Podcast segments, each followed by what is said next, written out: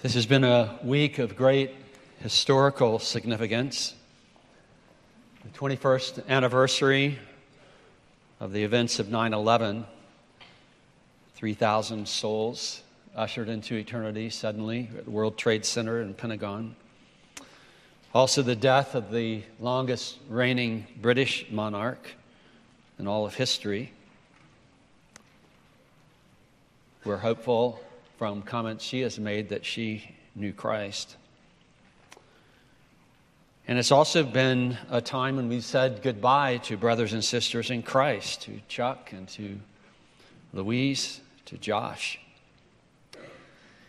We might look at a world like this as history marches on and we see the good and the great and we see the tragedies and the atrocities. And we might ask the question in such a world, is God doing anything? And to answer the question, we need but look at the cross and look at the empty tomb and look at all the promises over centuries that led to the coming of the Messiah, the promised Savior of the world. And to remember that God is setting things right through Jesus, the King that He has set on His holy hill in Zion. And God is demonstrating that He's at work, not only in what He did at that time on the cross and at the empty tomb, but what He has been doing ever since in the lives of those who trust in Jesus as churches spring up all over the globe. Followers of Jesus, children of God those that are citizens of the heavenly kingdom that will last forever. And that is what Paul is thanking God for at the beginning of our passage this morning in 1 Thessalonians 2 and verse 13. Paul says, We also thank God constantly for this. And then he begins to talk about the things he's thankful for. Why was Paul thankful to God? Well, because it was God who was accomplishing what was happening in the lives of the Thessalonian believers.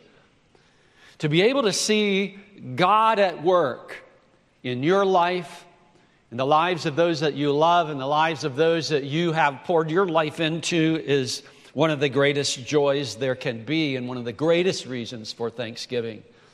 If you don't feel like God is doing anything among you, you wonder, what are we gathering for? What are we here for? What do we live for? But when you actually see God at work, it gives you reason for thanksgiving.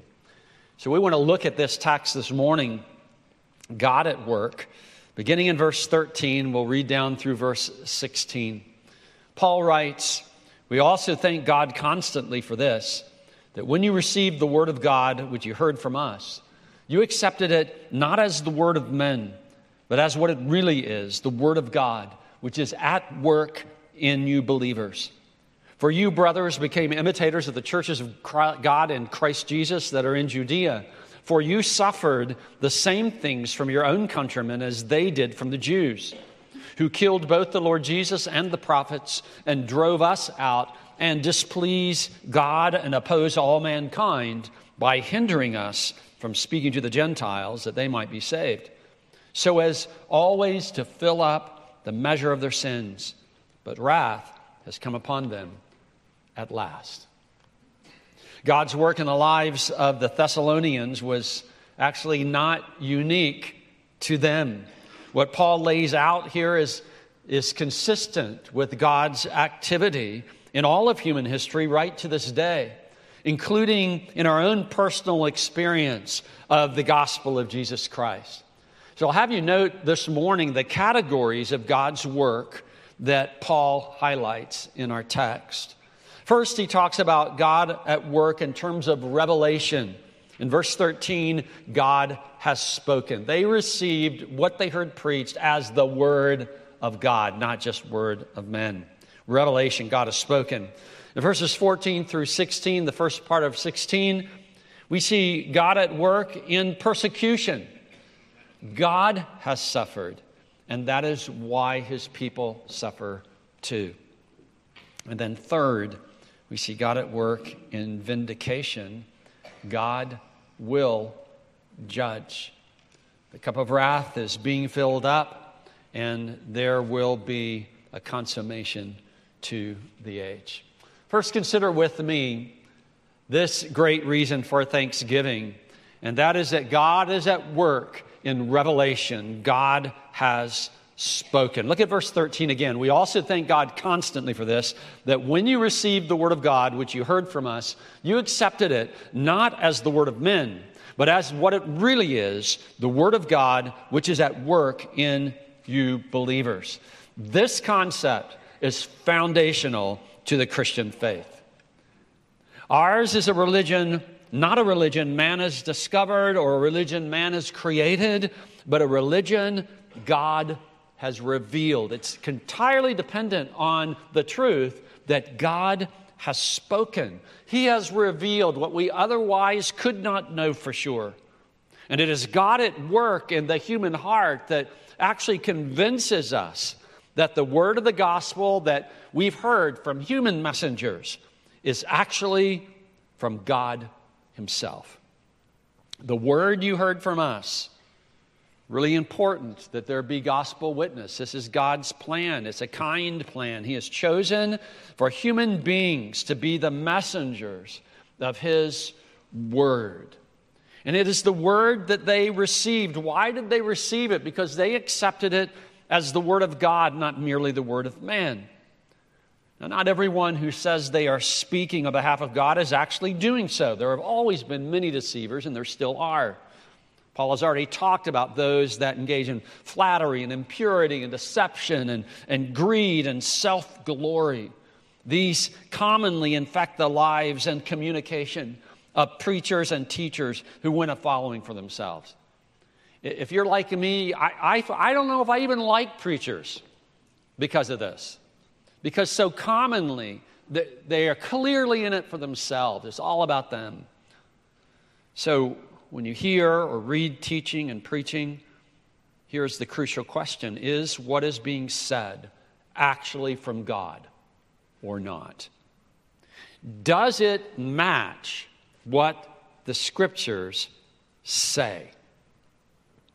God's words have meaning. We dare not distort them. And one of the reasons that we have the written word of God is so that we have an objective test to what we hear orally, what we hear people teach. We can go back to the Word and test what's being preached as to whether it is for real. You need to be doing that every time you hear the Word preached, no matter who's preaching. Every time you hear it taught.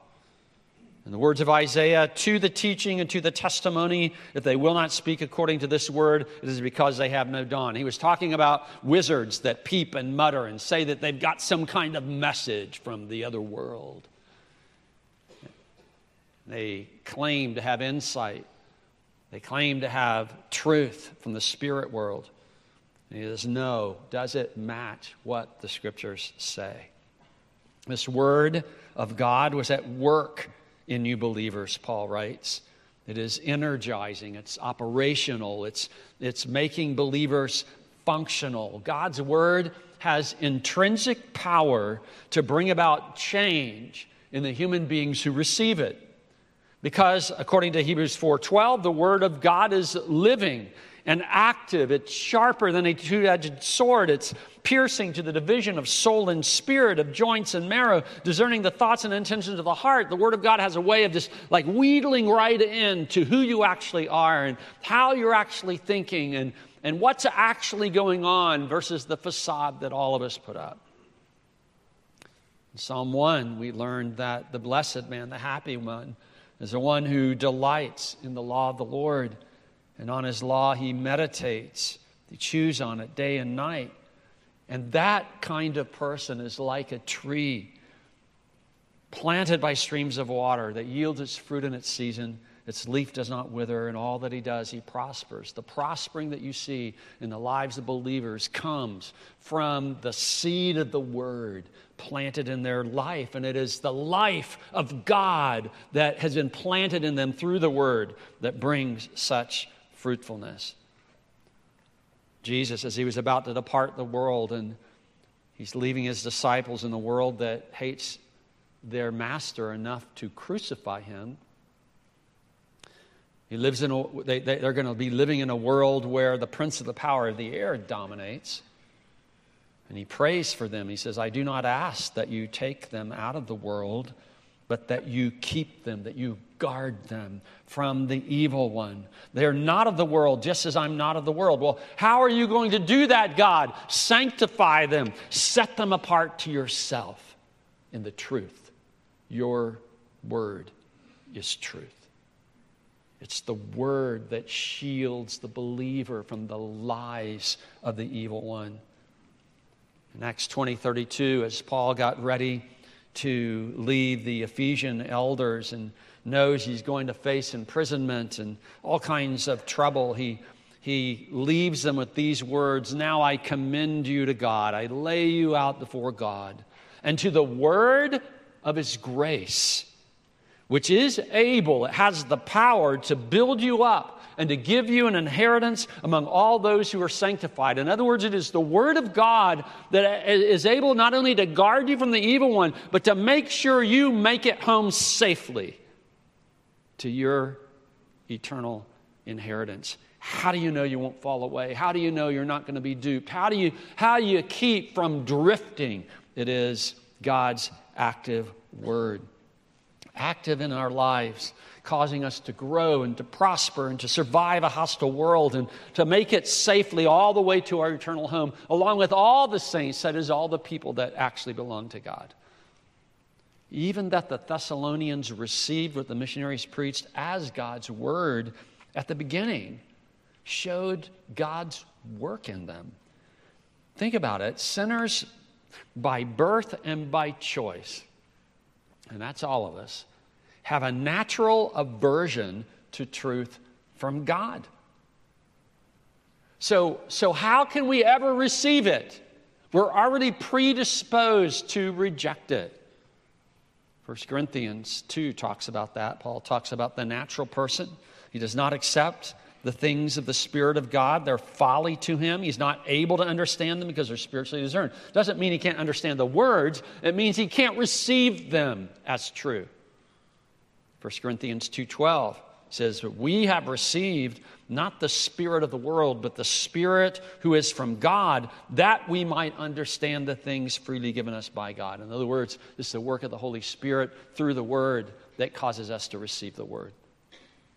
And so he says about his own preaching in verses 4 and 5 of that same chapter, my speech and my message were not implausible words of wisdom. I mean, there, there's lots of guys men and women that are really good platform artists. They're really good with rhetorical skill. They can entertain a crowd. They, they, they can mesmerize an audience. But he says that, that wasn't the essence of what I brought you, but in demonstration of the Spirit and of power, that your faith might not rest in the wisdom of men, but in the power of God. See, on the one hand, it really doesn't make sense that preaching a text from a collection, a library of books completed almost 2,000 years ago would have any relevance whatsoever to a current audience. It doesn't make sense that, that it would connect at all with the life that we live, but it does because it is the Word of God. And it's still it still is full of His power. It achieves what He sent it for.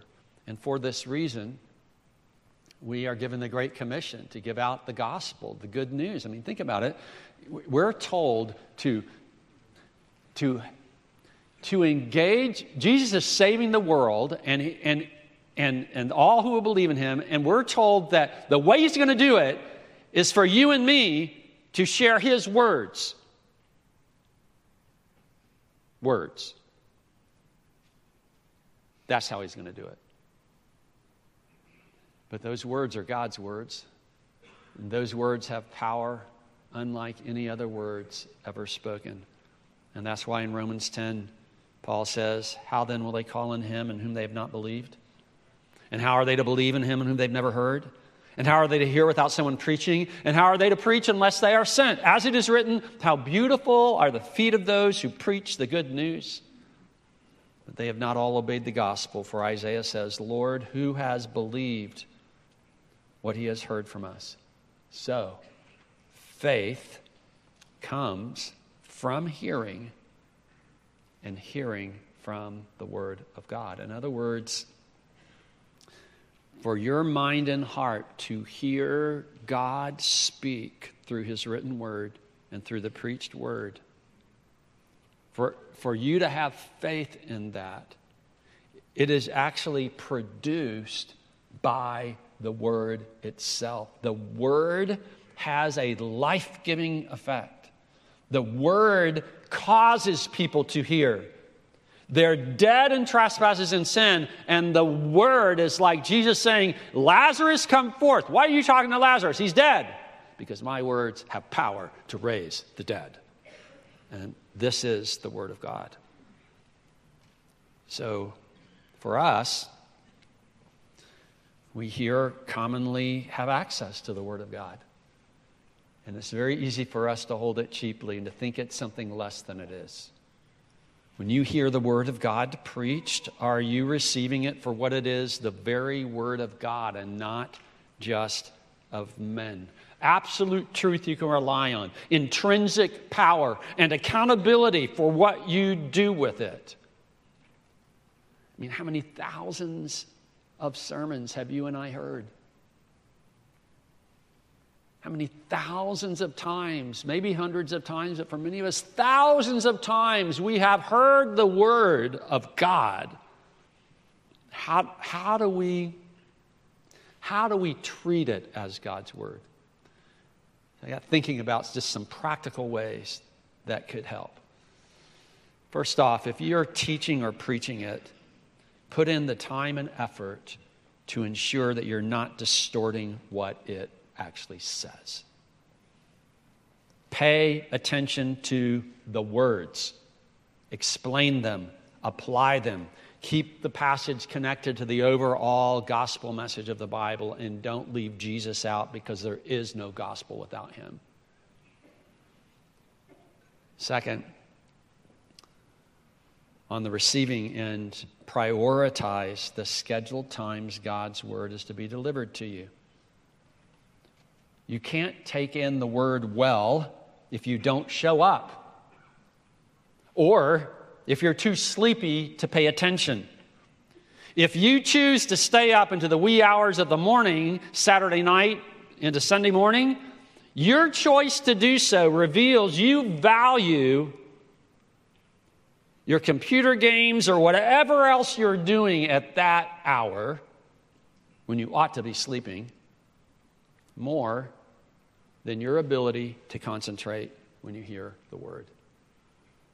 Sometimes we don't have a choice about adequate sleep.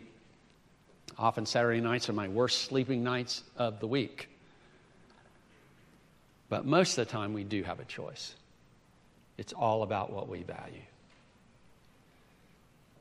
Next, pray before you read or listen to the word. Talk to the one who gave the word to open your mind and your heart to it. Take notes. Pretty simple. my boys were growing up, they loved taking notes when they were like five and six years old and they just learned to write. When they got into junior high, it was boring by then. It's too much like school. But some uh, great, great notes at four and five and six years old. By, by the way, don't underestimate what your kids can take in. They can take in way more than you think they can. And before they can write, they can draw pictures about what's happened and talk to them about what was said. You'd be surprised. I bet that your kids, three and four years old, pick up more from the message than most of you do. I mean, really, now, if we walked out of the building, I mean, when we, on Thursday, when we're doing, we're, we're doing Sunday review, and say, okay, so how did Sunday go? I can't remember what I even preached. I have to go to my notes. Okay? We don't have to remember everything that we heard, but but it's important that we're training our kids to, to take it in. Taking notes can really help you focus better. Um, it, it gives you a record that you can meditate on later uh, so that you're not losing the word in the moment. And then commit to living in obedience to what you've received. Remember that The word is given not just to be to increase your, your biblical vocabulary, it's, it's given to you so that you know how to live. And then talk about what you've heard with others. I mean, even before you meet with your life group, start with your family, start with your friends. On the way, look, on the way to lunch or over lunch, talk a little bit about what, what you got from God's Word. Treat it as God's Word. It's easy to talk about a thousand other things, but as we share the Word together, we encourage one another. Well, let's move on to the second thing that we see, and that's God at work in persecution. And this might sur- surprise us a little bit, but God has suffered.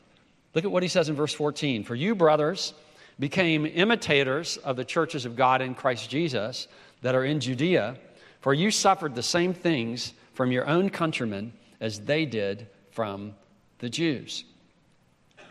They were imitators of the churches of God in the Judea area. And, and so, what Paul is laying out here is that suffering for the sake of the gospel is really a hallmark of genuine believers. He's saying, Look, I know God is at work in you because you were willing to imitate those that were being persecuted for the faith. All that want to live godly in Christ Jesus will suffer persecution, according to the Word of God. The churches in Judea suffered from the Jews who rejected Jesus. At one time, Paul was among those rejectors. That teaches you there's hope even for those who hate the truth. We know from Acts that it was the jealous Jews who stirred up the crowd against the Thessalonian believers, but here we realize that the mistreatment they endured went, went beyond that. Their own countrymen joined in and attacked them. The rabble in the marketplace, the legal authorities, and, and evidently the pressure from the community continued. I mean, they were Greeks, they were in a privileged city.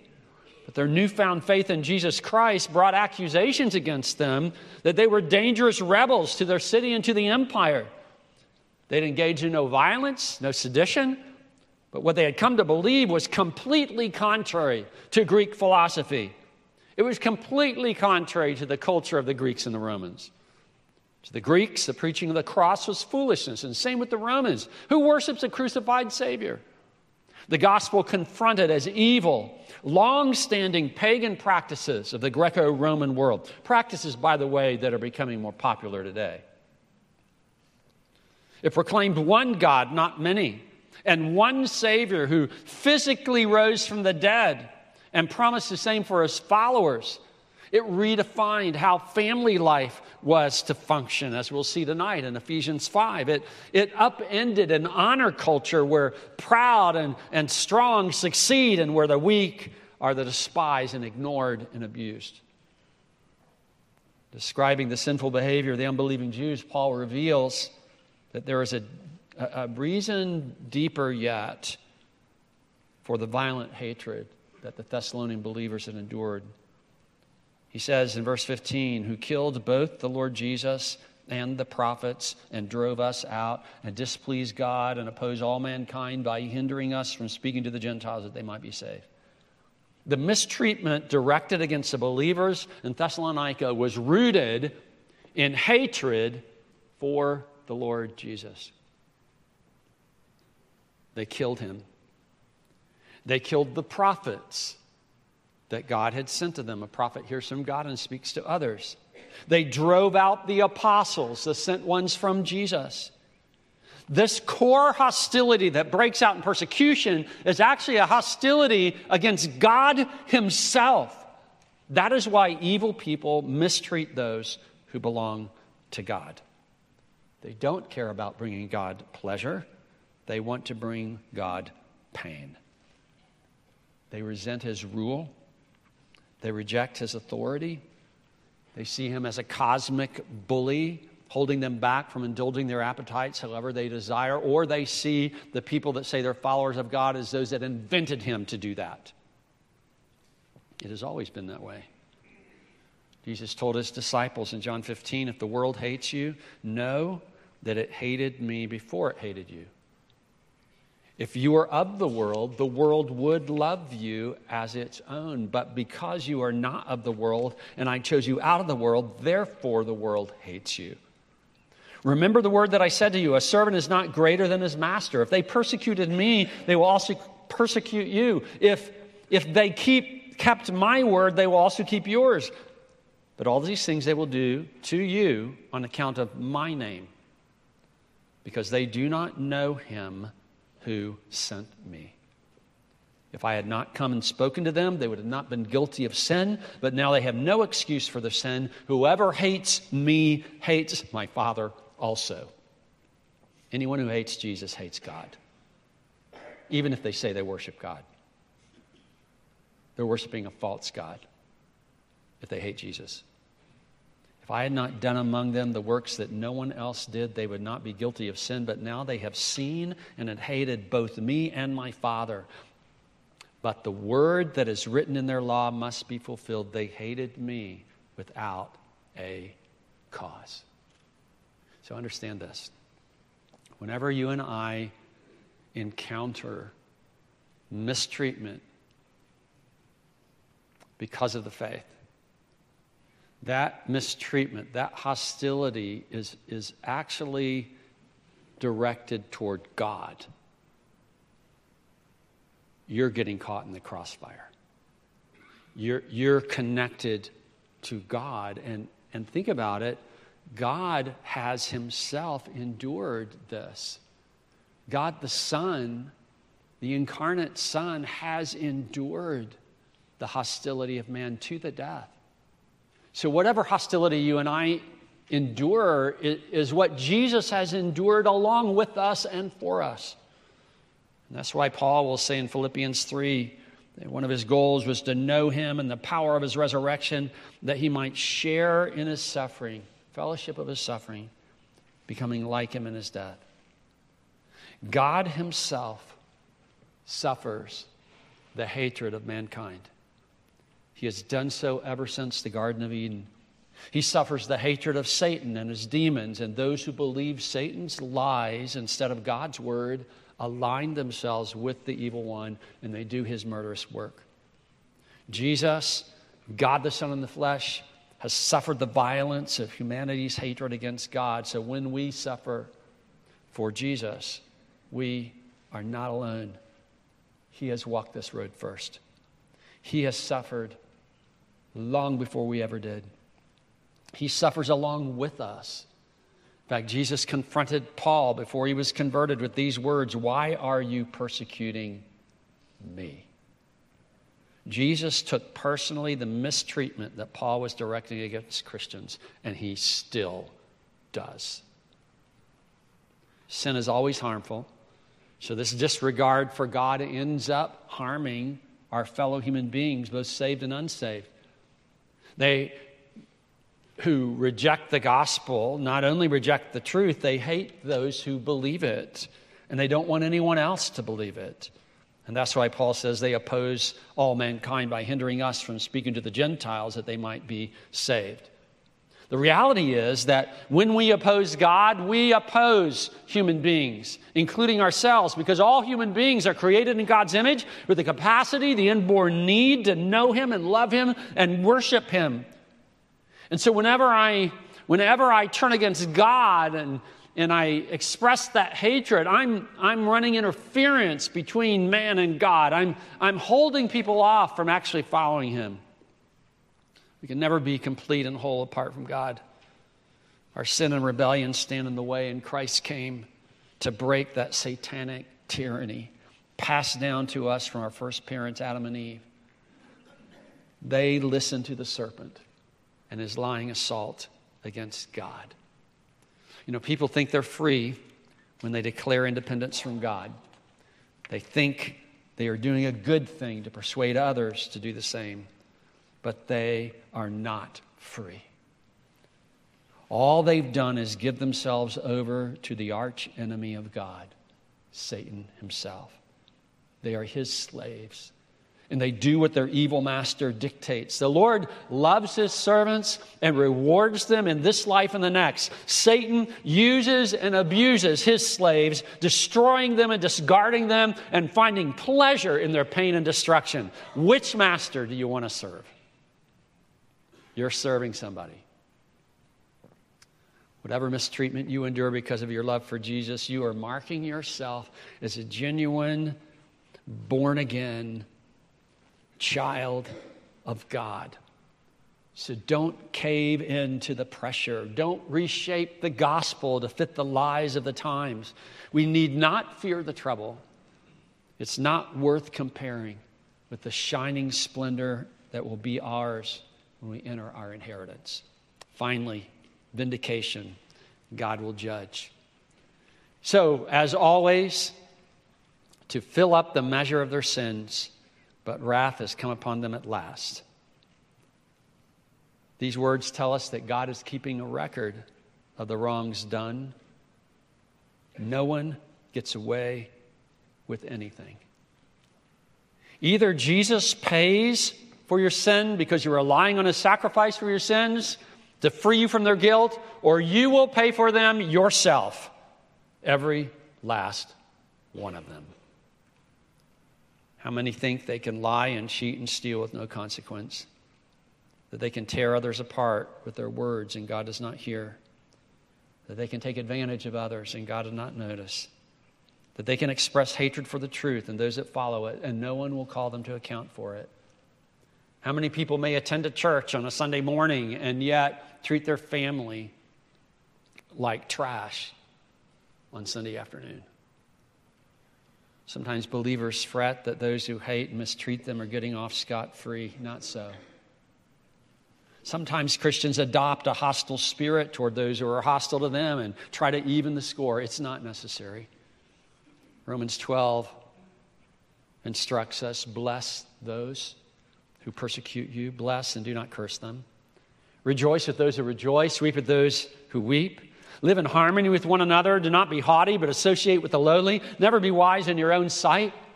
Repay no one evil for evil. Give thought to what is honorable in the sight of all. If, if possible, as far as it depends on you, live peaceably with all. Beloved, never avenge yourselves, but leave it to the wrath of God. In other words, turn it over to Him. It's written, Vengeance is mine, I will repay, says the Lord. To the contrary, if your enemy is hungry, feed him. If he is thirsty, give him something to drink, for by so doing, you will heap burning coals on his head. Do not be overcome by evil, but overcome evil with good. Paul says that these enemies of God and his people are filling up the measure of their sins. They're filling up the cup of God's wrath that will be poured out on them one day. Unless they throw themselves on the mercy of Jesus, there is no escape. Wrath has come upon them at last. And Paul uses a verb tense that points to completed action. So it may refer to sufferings that God brings to bear on his enemies through the ups and downs of history. He does that. The biblical record shows that. Romans 1:18 tells us the wrath of God literally is being revealed from heaven against all ungodliness and unrighteousness of men who by their unrighteousness suppress, hold down the truth.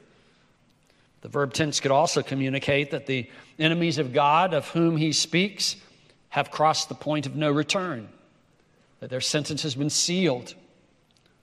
We never know when we've crossed that line, but God knows. Another possibility is that Paul uses this tense to underscore that the wrath of God against such rebels to his gospel is so sure that its good is done. For instance, we find him use it this way, a tense that way. In Romans 8, familiar verses, we know that for those who love God, all things work together for good. For those who are the called according to his purpose. For those whom he foreknew, he also predestined to be conformed to the image of his Son, in order that he might be the firstborn among many brothers. And those whom he predestined, he also called. Those whom he called, he also justified. Those whom he justified, he also glorified. Well, there's not one of us that's glorified yet. Not in the full sense. And yet he speaks of it as if it is done because it's that sure. The outcome is sure. Your destiny is either glory or wrath. And it's all connected to the gospel of Jesus Christ. You receive him or you reject him. You heap up divine reward or you heap up divine punishment. There's no middle ground. If you belong to Jesus, you need not worry. You need not fret. No matter what you suffer now, vindication is coming. It's as good as done. God is at work. And with Paul for that, we are forever grateful. We see him at work in his revelation, for he has spoken. We see him at work in our persecution, for God has suffered with us. And we see him at work in vindication. God will judge. God at work. Let's pray. Dear Father, we thank you for your word and the insight that it gives us and the admonishment and encouragement that it gives us. So, God, may we live according to what you have revealed, for you have given us your word on it. And for that reason, we know it shall come to pass. For in Christ's name we pray.